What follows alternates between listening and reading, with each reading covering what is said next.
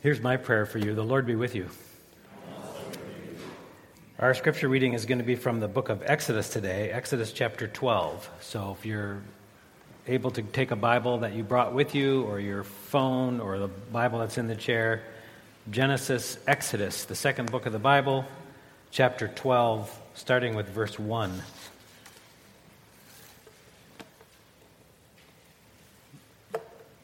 We were dwelling in the book of Exodus this week. Uh, if we were doing the readings that were in there, how many of you had a chance to read any of those from Exodus this week?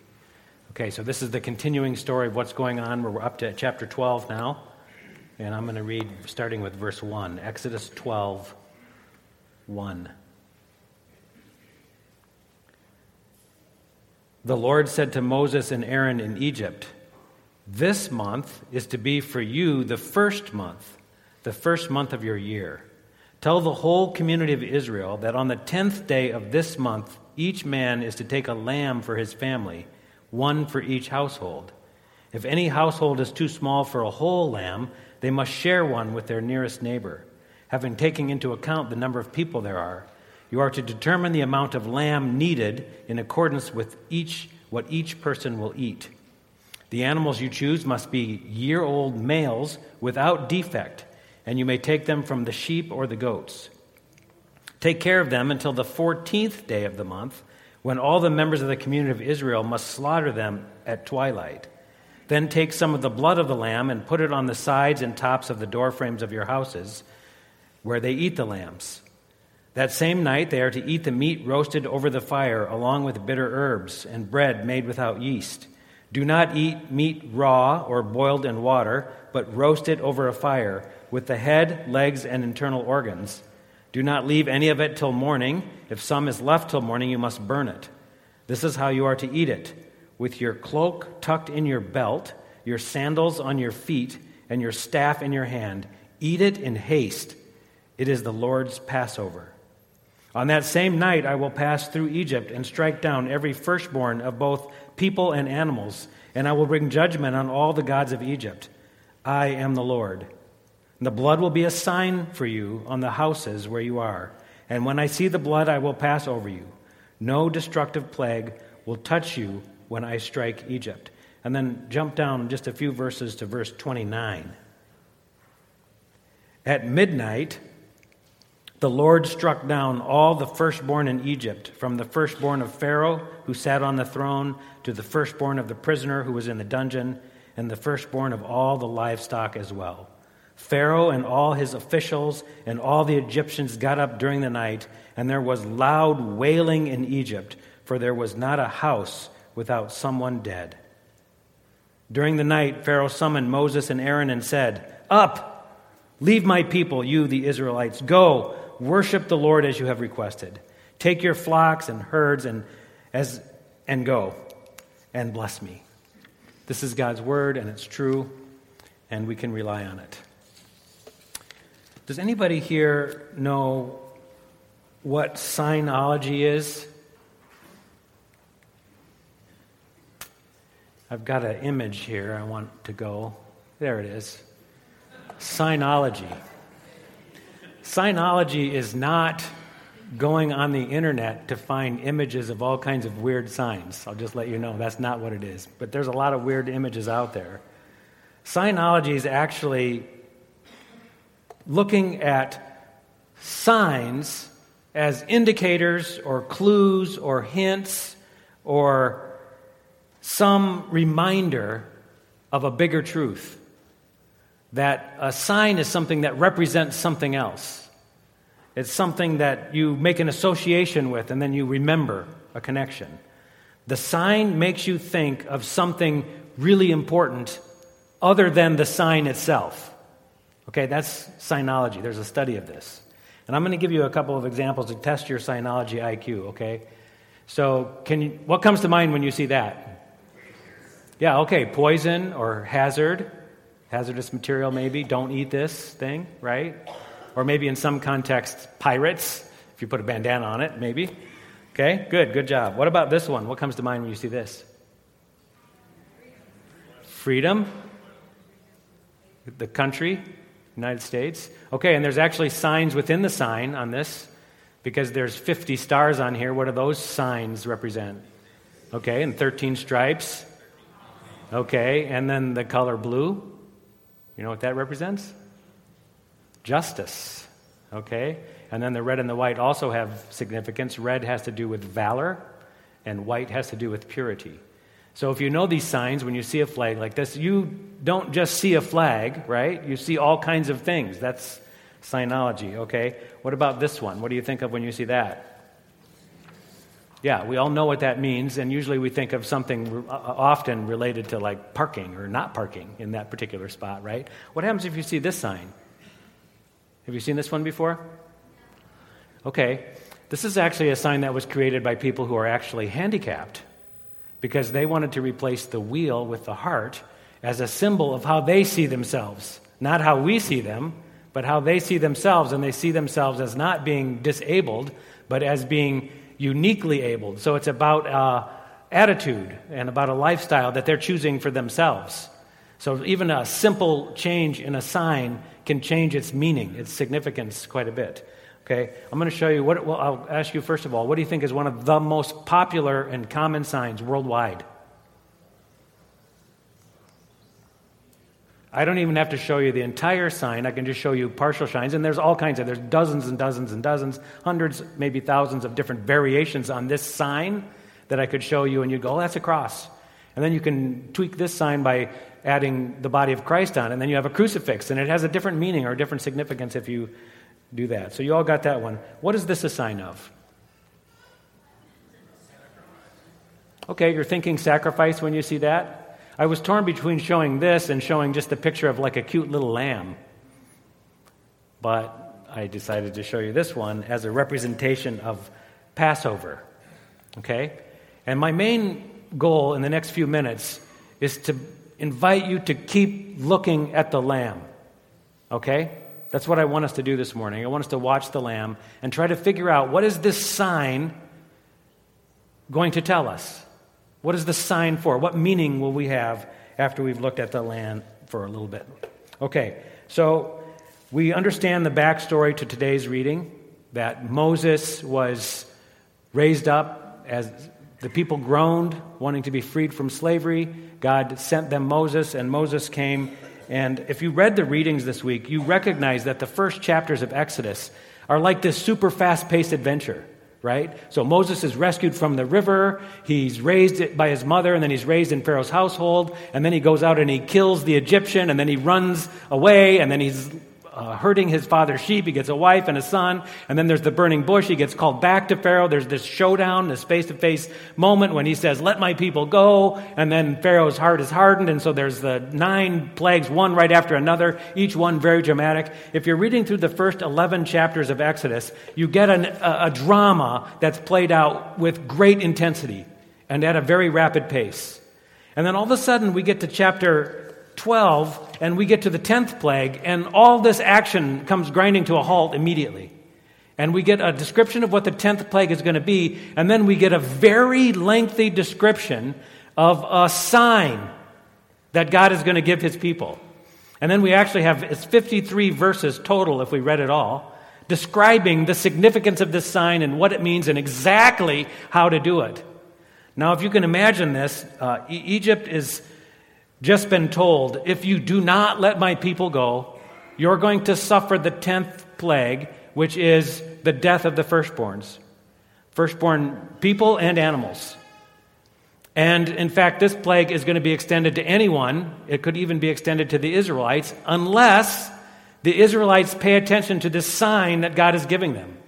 And then God goes into this great detail and very precise description about what's going to happen. Now, these instructions are so vital to the people that I find it interesting that they're even told listen, you're going to start your year with this sign.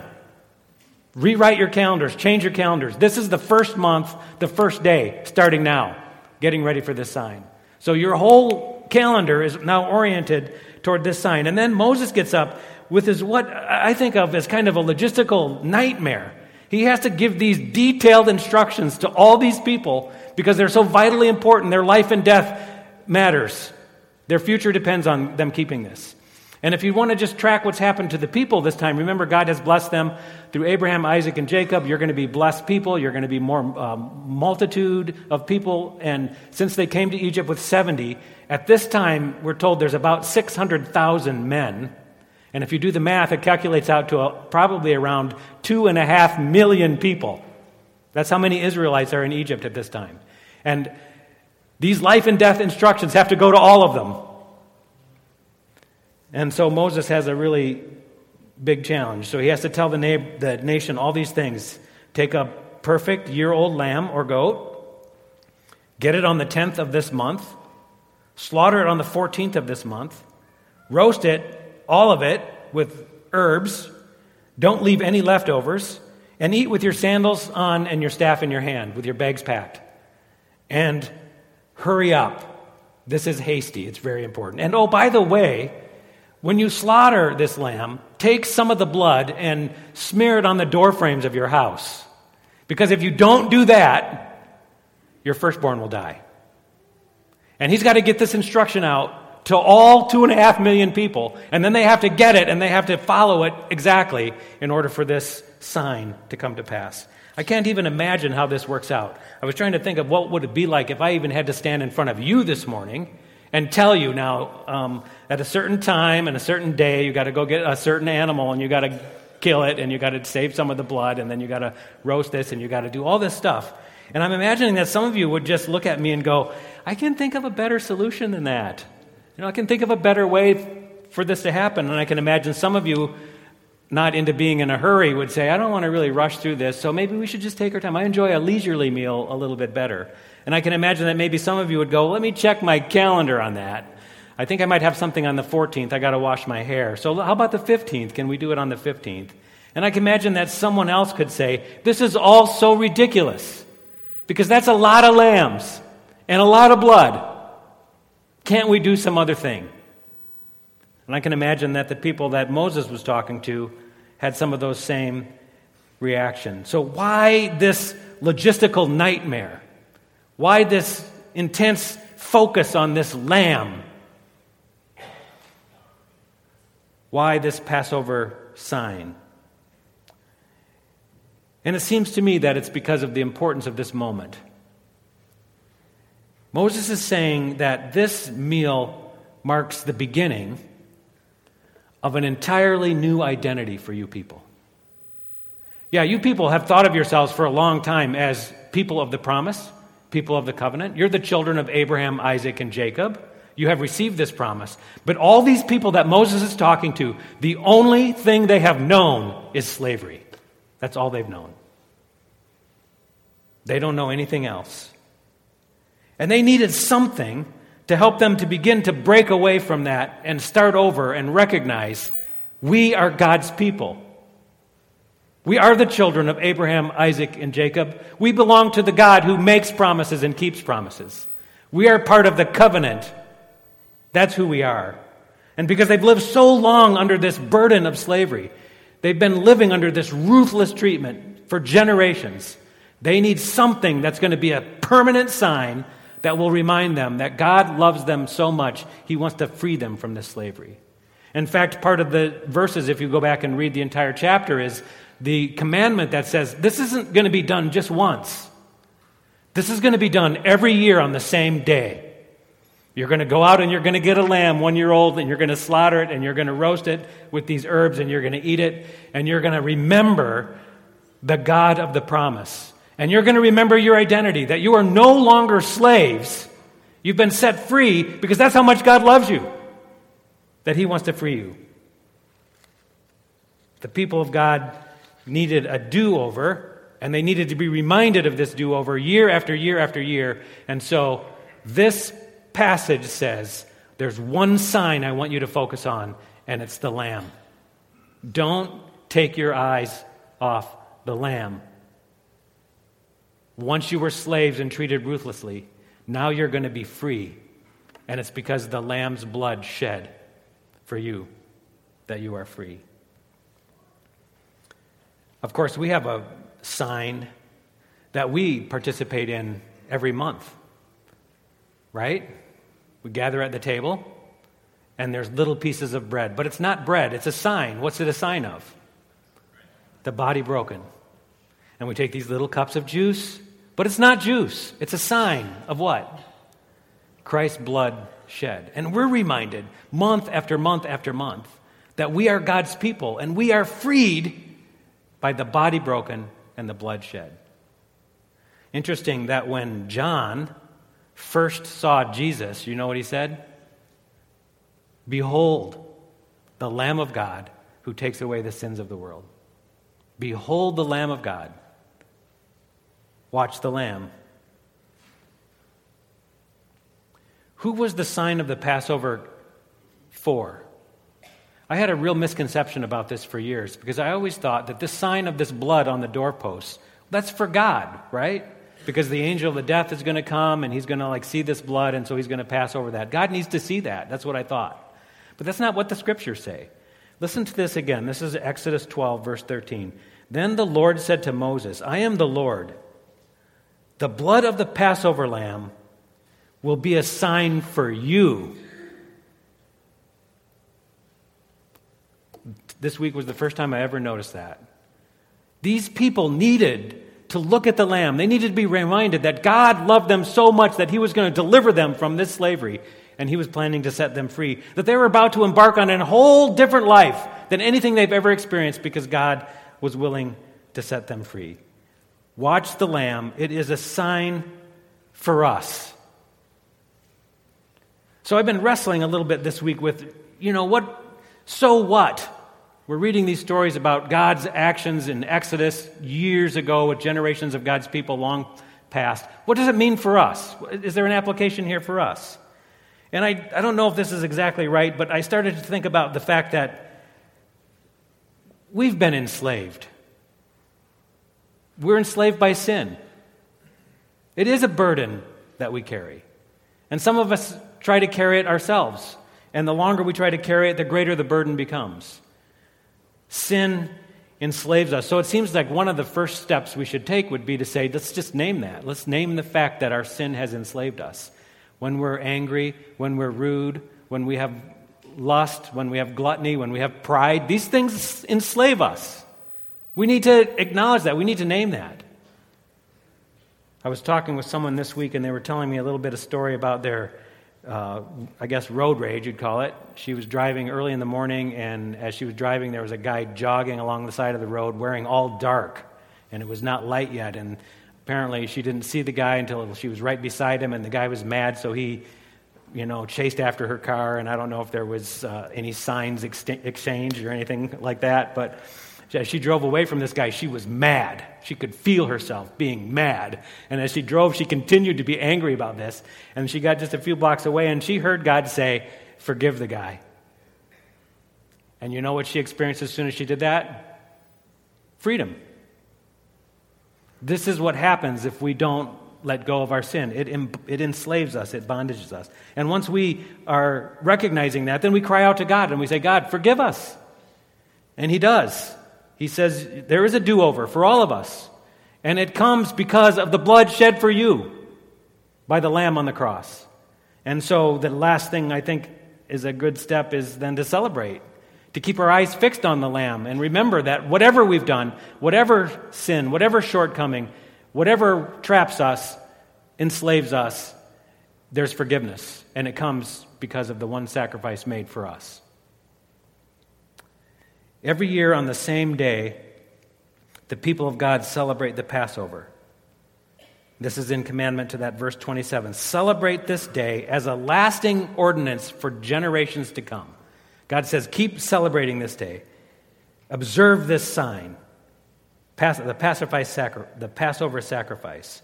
And if you pay attention to the detail in Scripture and how this all works out, something else really important happened during Passover. These again are words from John. He says this Then the Jews led Jesus to the palace of the Roman governor Pilate. To avoid ceremonial uncleanness, the Jews did not enter the palace because they wanted to be able to eat Passover. Pilate said to the Jewish leaders, It is your custom for me to release to you one prisoner at the time of Passover. Do you want me to release the king of the Jews? And they shouted back, No, not him. Crucify him. So Jesus was arrested and crucified during Passover. I don't think there's a clearer message in Scripture than to behold the Lamb. Behold the Lamb of God who takes away the sins of the world. Maybe this is news to you, maybe it's not, but I think it's amazing that God gave us a little picture way back in Exodus of the way that the blood of the Lamb was going to save us and give us forgiveness. And that this blood could be applied to any one of us who is willing to receive that. And many of us have, and if you have not yet received that forgiveness through faith in Christ, we encourage you to consider that and maybe talk to us even before you leave here today about what could it mean for you to be freed from the bondage of sin, to be freed from the slavery that comes. Many of us have already experienced that. Here's one of the values I think that comes from dwelling in the Word. As we dwell in the Word, the Word begins to dwell in us, and it begins to shape us and form us. And this doesn't happen with a quick, hasty reading of the Word and we just brush through it. It doesn't happen if we just take this all on as like facts and information, like, oh, it's great to know all this stuff about the Passover and what God has done for us. It really takes on its shape, uh, its shaping power as we sit with it, as we dwell with it, as we reflect as we let it abide with us. And that's why part of our call for dwelling in the Word has been, you know, read it and write it and say it and sing it and meditate on it and pray it. These are all things we do as we let the Word sit with us and we sit with it for a while.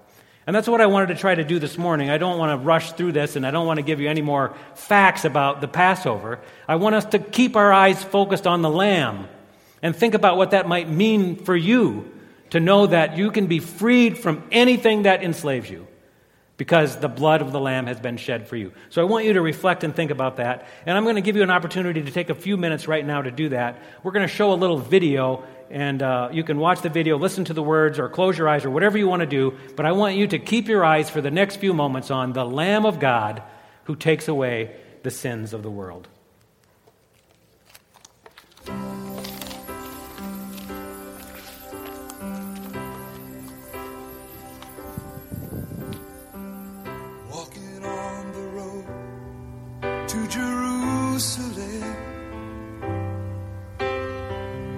Time had come to sacrifice again.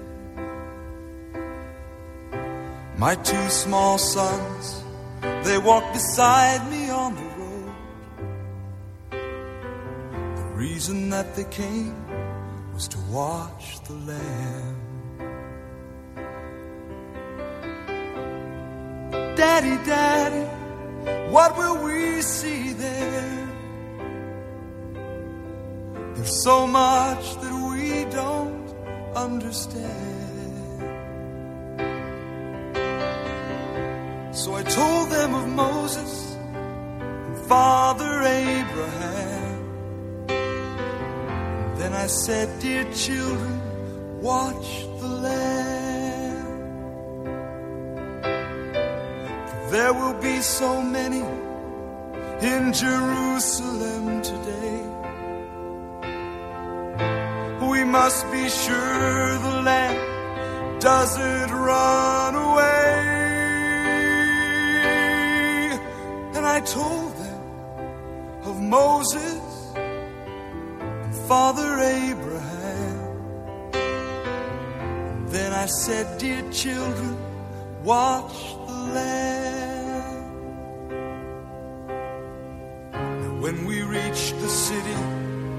I knew something must be wrong. There were no joyful worshipers, no joyful worship songs. I stood there with my children in the midst of angry men. then I heard the crowd cry out.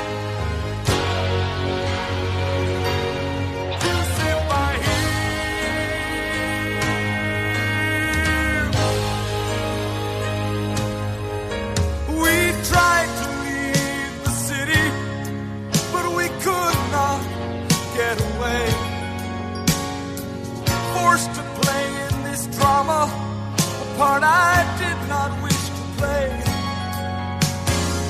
Why upon this day were men condemned to die?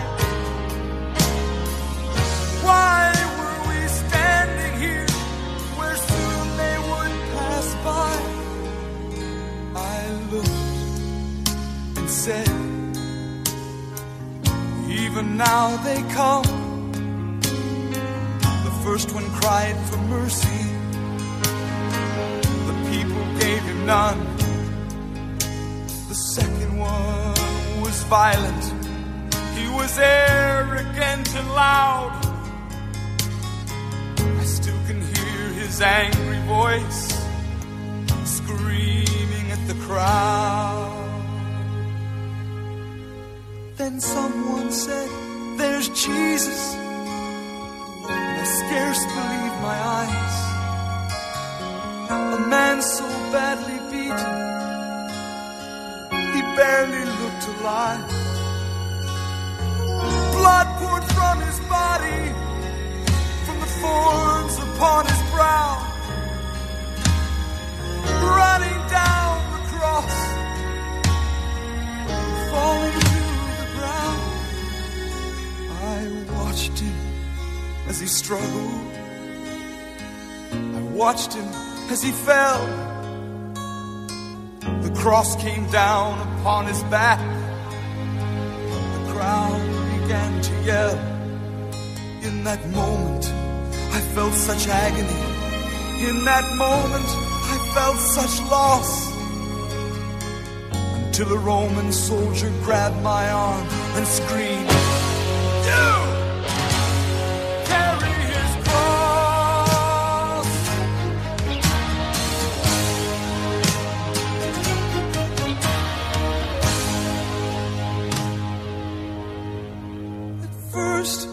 Tried to resist him. Then his hand reached for his sword.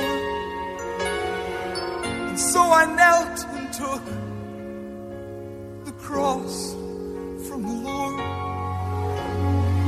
I placed it on my shoulder and started down the street. The blood that he'd been shedding was running down my cheek. To Golgotha. They drove nails deep in his feet and hands. And yet upon the cross, I heard him pray, Father, forgive them. Oh, never have I seen such love in any other eyes. Into thy hands I commit my spirit.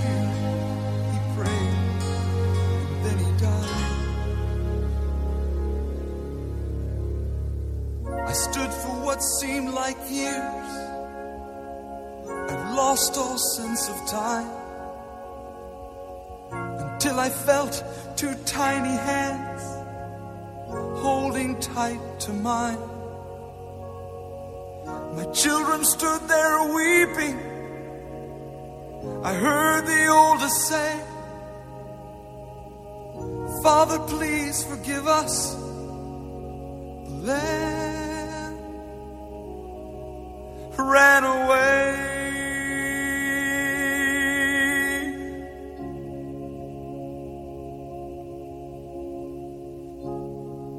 Daddy, Daddy, what have we seen here? There's so much that we don't understand. So I took them in my arms turned and faced the cross. Then I said, Dear children, watch the Lamb.